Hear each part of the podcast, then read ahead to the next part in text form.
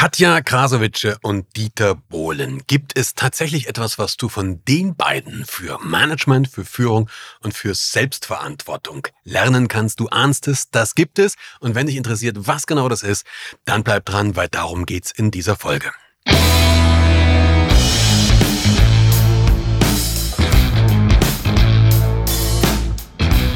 Guten Tag, meine Damen und Herren, hier spricht Ihr Kapitän. Herzlich willkommen zu Remove Before Flight, deinem CEO-Podcast und gleich das, na nicht das Wichtigste, aber gleich was zum Anfang.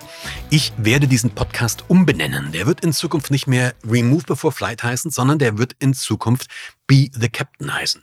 Warum? Ganz einfach, weil ich gemerkt habe, dass sich meine Themen in den letzten zwei Jahren immer stärker um etwas gerankt haben und immer stärker sich dahin kristallisiert haben, eben genau dieses Thema Be the Captain. Ähm, und was das bedeutet, der Captain oder die Captain natürlich deines eigenen Lebens zu sein, deines Teams, deines, Unter deines Unternehmens, genau darum wird's in den Folgen kommen, gehen, die jetzt weiterkommen. Aber davon mal abgesehen. Ja, der hat gerade gesagt, Katja Krasowitsche Dieter Bohlen. Was kannst du, was können wir von denen lernen? Ich weiß nicht, ob dir das aufgefallen, bist, äh, auf, aufgefallen ist, ob du es überhaupt verfolgt hast, DSDS.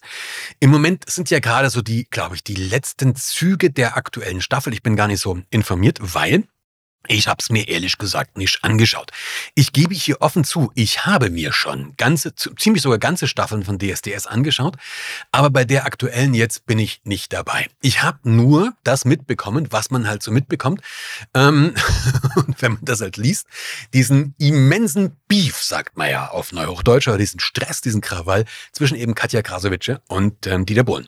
Übrigens, ich hoffe, dass ich Krasowitsche richtig ausspreche. Ich bin mir jetzt gerade gar nicht richtig, aber ich sage auf jeden Fall äh, ich bin mir gar nicht sicher, wollte ich sagen. Ab jetzt sage ich nur noch Katja und Dieter, das vereinfacht's auf jeden Fall. Wenn du nicht weißt, um was es geht. DSDS ist dir, glaube ich, klar. Also da, da weißt du, was passiert ist. Da gab's relativ am Anfang eine Teilnehmerin, die hat da so vor sich hingetrellert und die ist von Dieter, Dieter Bohlen, ziemlich gedisst worden. Also ähm, die hat äh, so ihr Liedchen gemacht, Dieter hat dann gefragt, was, äh, was hast du bis jetzt so gemacht? Und da sagt die, ja, eigentlich sie hat bis jetzt äh, an verschiedenen Reality-Formaten teilgenommen. Unter anderem, ich glaube, Temptation Island heißt das, bin mir jetzt nicht ganz sicher. Ähm, und Abi hat sie gemacht. Und da hat der Dieter drauf geantwortet, okay, also außer Abi und dich durchnudeln lassen hast du bis jetzt noch nichts gemacht.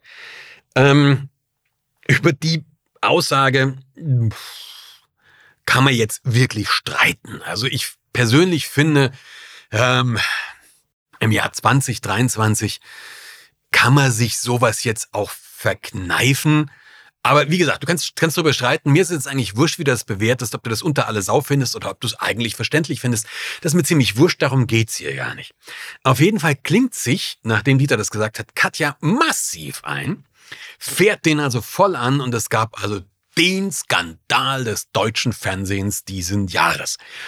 Ähm, das geht also voll los. Ähm, Katja hat das völlig verurteilt und hat Dieter massiv angegriffen. Und auch hier kannst du sagen, das ist völlig überzogen, die Reaktion. Du kannst aber auch sagen, spätestens wenn du dich ein bisschen mit ihrer eigenen Geschichte auseinandersetzt, okay, ähm, das ist durchaus nachvollziehbar und ähm, ähm, auch verständlich. Aber wie gesagt, mir geht's überhaupt nicht darum, jetzt zu bewerten, wer in diesem Konflikt Recht hat, wer Unrecht hat. Darum geht's mir überhaupt nicht. Ähm, das ist nicht mein Thema. Ich will noch nicht mal bewerten, ob der Konflikt an sich sinnvoll ist oder ob es nicht vielleicht ein bisschen was anderes auf der Welt gäbe, mit dem man sich beschäftigen könnte. Aber dieser Konflikt ist ein hervorragendes Beispiel, weil du siehst an diesem Konflikt perfekt die Dynamik eines Konfliktes. Was passiert? Du kannst es eins zu eins übertragen auf so nahezu alle anderen Konflikte, die wir so haben. Und dann kannst du natürlich auch sagen, okay, was leite ich daraus ab? Also was leite ich daraus ab? Wie können wir, welche Lektionen kannst du, kannst du lernen? Welche Lektionen, was kann man umsetzen, um es in Zukunft besser zu machen? Oder eben, um solche Konflikte zu, zu deeskalieren. Also, gehen wir mal langsam rein. Also in dem Fall ist es so, Dieter sagt was Davon hat sich die Kandidatin, ich weiß gar nicht, glaube ich, Jill hieß die, die war natürlich tiefst betroffen, aber das klammere ich jetzt auch mal raus, weil sie tatsächlich eher so eine Stellvertreterrolle in diesem Konflikt hat, weil Konfliktparteien sind ja Dieter und Katja. Dieter sagt irgendwas, Katja flippt mehr oder weniger völlig, völlig aus.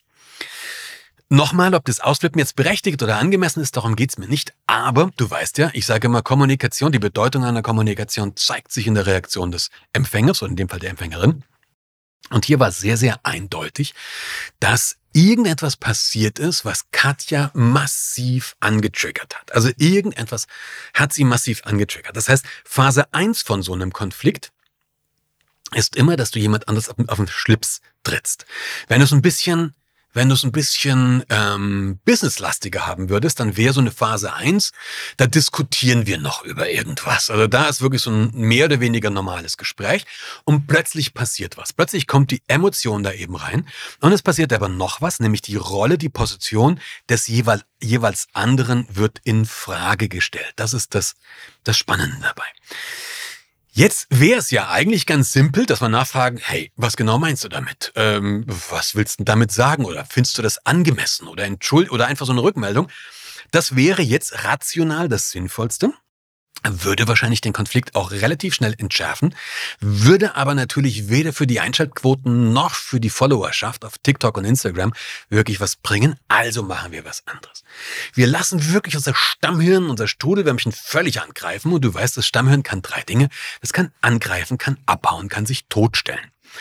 Businessorientiert würdest du jetzt sagen, okay, wir stellen die Position des anderen in Frage und wir unterstellen bestimmte Sachen. Ja?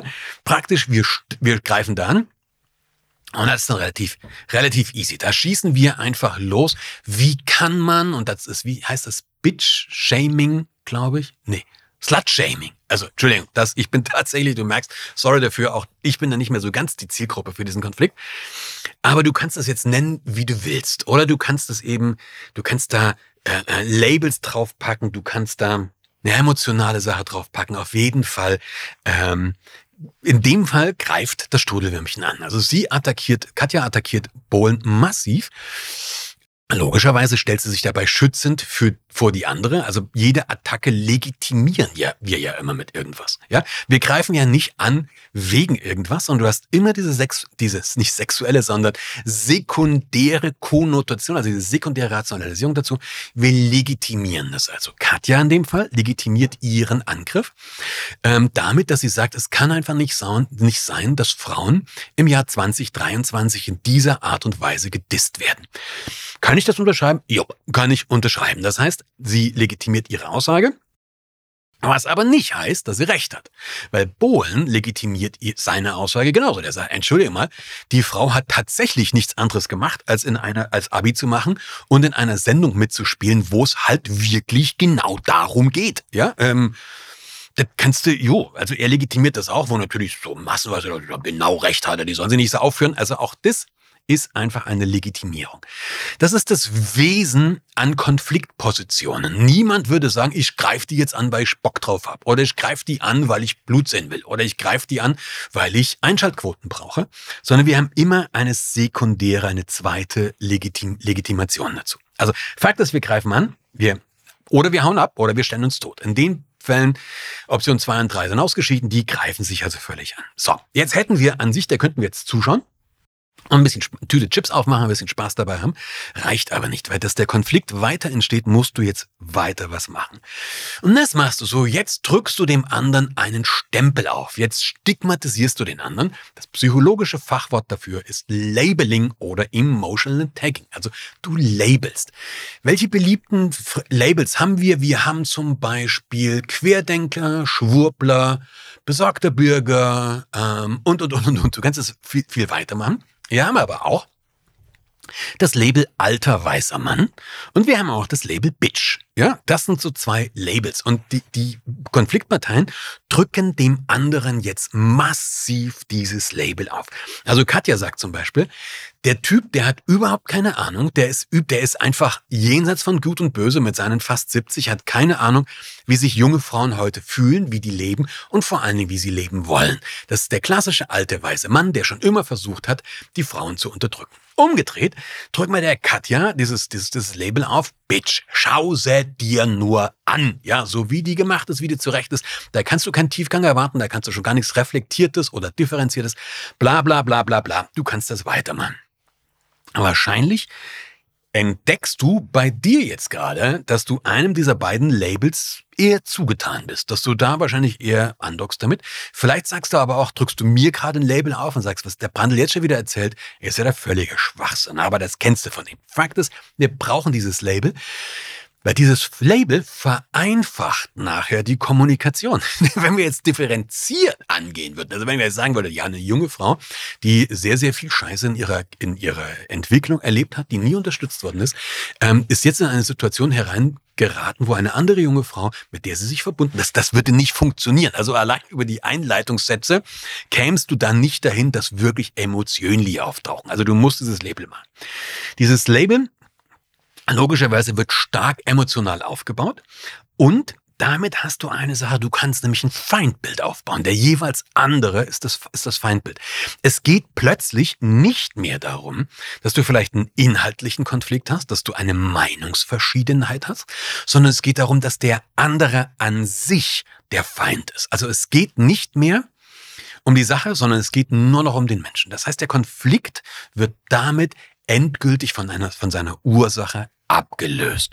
Und das bietet uns natürlich unendlich viele neue Möglichkeiten, weil jetzt können wir angreifen nach Herzenslust. Ja, wir müssen ja nicht mehr auf irgendwelche Argumente Rücksicht nehmen, sondern wir können einfach richtig loslegen, dass die Schwarte kracht. Auch das reicht noch nicht. Wir können jetzt noch ein bisschen weitermachen. Auch das siehst du jetzt in jedem Konflikt wieder. In dem Fall sowieso, aber natürlich auch in jedem Business-Konflikt. Weil jetzt schauen die Konfliktparteien, dass sie Koalitionen bilden. Also jetzt gucken die so und versuchen so alle möglichen Außenstehenden hinter sich zu vereinen. Also jetzt, ich muss natürlich schauen, dass ich meine, meine Kräfte aufbaue, dass ich meine Truppen in Stellung bringe. Also du siehst selbst in der klassischen ist äh, in der Militärtaktik, hast du die Begriffe, um die es genau geht. Also wir bringen die Truppen in Stellung, wir bauen das auf und wir versammeln möglichst viele hinter uns, die wir nachher für uns idealerweise auch einsetzen sollen. So, auch hier würde es eigentlich schon reichen, dass wir auf der vierten Stufe, also das erste war auf den Schlips getreten fühlen, dann kommt dieses Angreifen, Abbauen, Totstellen, dann die Stigmatisierung. Jetzt bauen wir Koalitionen. Das fünfte ist, jetzt müssen wir sicherstellen, dass es wirklich eine, eine Dialektik, einen Dualismus gibt. Es gibt nur noch zwei Polaritäten, nämlich richtig und falsch und logisch ist, meine Meinung ist die richtige. Die andere ist die falsche. Und jetzt gehen wir noch so einen Schrittchen weiter. Und das heißt, wenn du nicht für bist, für mich bist, dann bist du mein Feind. Also wenn du auch nur ansatzweise vielleicht mal zu bedenken gibst, dass der andere eventuell auch zumindest verstehbare Anteile hat, dann bist du mein Feind. Und jetzt haben wir ein Problem, weil dieses Problem haben wir leider Gottes in der Covid-Diskussion immer wieder gehabt. Das ist ja inzwischen schon lange genug her. Vielleicht ist es jetzt langsam möglich, dass man ein kleines bisschen kontroverser oder vielleicht auch ein bisschen differenzierter darüber berichtet. Aber es war ja lange Zeit so, dass du, wenn du nur mal an gemerkt hast, dass vielleicht die eine oder andere Maßnahme nicht so ganz sinnvoll ist. Oder wenn du vielleicht gesagt hast, dass die Datenbasis einfach nicht mal minimalen Anforderungskriterien an statistische Sorgfalt äh, entspricht, dann bist du ja postwendend als Corona-Leugner dargestellt worden, als Schwurb Schwurbler oder Querdenker. Und da sind wir wieder beim Labeling. Umgedreht war es natürlich genauso. Ja, wenn du, wenn du ähm, eine, eine Impfpflicht oder wenn du gesagt hast, ich lass mich gerne impfen, dann warst du sofort ein, wie sagt man, ein Schlafschaf oder weiß der Geier, was dann alles äh, benutzt worden ist. Das ist ganz, ganz wichtig. So, wenn du das, wenn du das hast, dann bist du natürlich in einer Situation, dann verhärtet der Konflikt. Da ist keine Bewegung mehr drin. Und das Blöde ist, wenn es lange genug so ist, laufst, läufst halt immer Gefahr, dass es umschlägt in Rache. Wie kannst du es lösen? Also erstmal, das ist so eine Dynamik von Konflikten. Die kannst du dir bei, bei ganz, ganz vielen Konflikten anschauen. In dem Fall ist es wirklich exemplarisch ähm, und ganz ehrlich, den kannst du dir auch anschauen. Da gibt's mit Sicherheit Zusammenfassungen bei YouTube. Wenn du mal googelst, Konflikt Katja Dieter, also ich vermute, das hat jemand zusammengeschnitten. Mach dir eine Flasche Wein auf, mach dir eine Tüte Chips auf, schau dir das mal an. Meine Vermutung ist ja, dass die beiden danach miteinander ein Bier trinken gehen und einfach sagen, hey, jo, läuft, ne? Weil, aber ich weiß es nicht. Keine Ahnung, ist auch, ist auch egal. Ähm, wie löst du's? Ganz kurzfristig kannst du was Einfaches machen. Du kannst nämlich die K.O.-Technik anwenden. Die habe ich in einem viel, viel früheren Podcast, habe ich die schon mal beschrieben. Die K.O.-Technik, irgendwas passiert, irgendjemand tritt dir auf den Schlips und wirklich du merkst, dass von hinten dein Stammhirn ankommt und töten möchte. Das ist die K.O.-Technik eine Spontantechnik, mit der du unterbrichst, mit der du dir ein bisschen Zeit verschaffst und mit der du zumindest mal dafür sorgst, dass das Ganze nicht weiter deeskaliert. Die K.O.-Technik besteht aus drei Schritten. Erstens, das K steht für Klappe halten. Irgendjemand greift dich an, dir schwellen sofort die Halsschlagadern, dann machst du das erste, halt die Klappe. Sag nix, keine spontanen Reaktionen. Wenn du meinst, du müsstest irgendwie spontan reagieren, dann gibt es ein Zauberwort, das heißt interessant. Also egal, was dir jemand anders um die Ohren haut, interessant geht immer. Wenn jemand sagt, du bist das größte Arschloch, das ich jemals erlebt habe. Okay, interessant musst du halt noch schauen, dass du die Ironie weglässt. Aber auf jeden Fall ist das, selbst wenn es der andere nicht wirklich als Deeskalationsvorschlag annehmen sollte, besser als so ziemlich alles andere. Also erster Schritt, Klappe halten. Zweiter Schritt, ausatmen. Meistens steht, in anderen Büchern steht, du musst erstmal tief durchatmen. Aber in dem Fall geht es darum, dass du ausatmest, dass du wirklich ausatmest. Ähm, ja, weil du musst dich entspannen, ja. So, die, wenn du, wenn du dich aufregst, dann, ne, das Luft einatmen, das macht der, das macht der Körper an sich. Wenn du aber ausatmest, musst du dich entspannen. Du musst zum Beispiel deine, deine, deine, deine Bauchdecke, ähm, die, wenn die angespannt ist, ja, dann kannst du, dann kannst du nicht, nicht tief ausatmen. Das geht nicht. Also, um ausatmen zu können, musst du dich entspannen. Also Klappe halten, ausatmen. Und das O steht für offene Fragen was ist die offene Frage? Also wie kannst du eine offene Frage stellen? Welche offene Frage stellen? Zum Beispiel so eine ganz einfache, was genau meinst du damit? Ähm, was, wa, was genau regt dich daran so auf? Irgend sowas. Du hast von mir sicherlich auch schon mal von Rescue-Fragen gehört. Wenn nicht, es gibt eine Podcast-Folge dazu oder aber ich habe gerade letzte Woche die völlige Überarbeitung meines Kommunikationsbuches an den Verlag geschickt. Kommunikation, der neue Titel heißt Kommunikation 3.0, erscheint im Herbst. Wenn du, wenn du willst, kannst du dir entweder die alte Version, die gibt's noch, die ist natürlich auch noch gültig, ähm, besorgen oder aber du ähm, setzt dich bei der neuen auf, auf die Vormerkung oder schickst mir eine Mail, dann schicken wir dir das Buch zu, sobald es erscheint. Also da kannst du darüber nachdenken, ähm, über die Rescue-Fragen. Auf jeden Fall ist das eine Methode, wie du schnell und zuverlässig vielleicht noch nicht deeskalierst, aber zumindest erstmal dafür sorgst, dass wir nicht weiter eskalieren. So, jetzt habe ich äh, in dieser Folge relativ viel darüber gesprochen, wie ein Konflikt entsteht, wie er eskaliert, wie er hochpusht. Ich habe dir mal eine Akutmethode genannt, wie du deeskalieren kannst. Die Zeit, die ich mir für einen Vortrag immer, für so einen Vortrag, für so einen Podcast immer nehme, sind also maximal eigentlich 20 Minuten. Die sind jetzt schon wieder fast rum. Deswegen, du hast eine Akutstrategie. Also wenn dir was um die Ohren fliegt, dann weißt du, was du jetzt akut machen kannst. In der nächsten Folge geht es darum, was ein System ist, dass du Konflikte systematisch deeskalieren kannst. Also wenn du Bock hast, in 14 Tagen kommt die nächste Folge, dann abonniere hier diesen Podcast schon, äh, äh, sorg dafür, dass du die Benachrichtigungen kommst und verpasst du diese Folge auf keinen Fall. Was du aber auch machen kannst, du kannst parallel einfach mal auf meine Newsletter-Anmeldung gehen. Das ist kommunikation.peterbrandl.com. Nochmal, kommunikation.peterbrandl.com. Ich schreibe es aber auch in die Shownotes nochmal rein. Da kannst du dich logischerweise für den Newsletter anmelden. Da werde ich dich auf dem Laufenden halten. Da werde ich dir auf dem Laufenden halten, was ich gerade für Projekte habe, wie es mit den Büchern weitergeht. Und bei dieser Anmeldung Anmeldung kommst du auf eine Landingpage, wo du ganz automatisch schon eine ganze Reihe von Werkzeugen äh, bekommst, wo du einen Videokurs von mir bekommst, mit dem du, wenn du was umsetzen willst, auch direkt starten kannst. Also, würde mich freuen, wenn du das machst. Wie gesagt, kommunikation.peterbrandl.com ist die Adresse, das gibst du ein, dann kannst du das alles machen. Ähm, wenn du magst, schick mir gerne Feedback, ja, schick mir eine Mail oder hinterlass einen Kommentar oder eine Frage. Ansonsten wünsche ich dir jetzt viel Spaß. Achte mal darauf, welche Konflikte dir so begegnen, wie die ablaufen und wie du das in dieses Schema reinbringst. Und wir hören uns auf jeden Fall wieder in 14 Tagen. Bis dahin, lass es dir gut gehen. Bis dann. Ciao.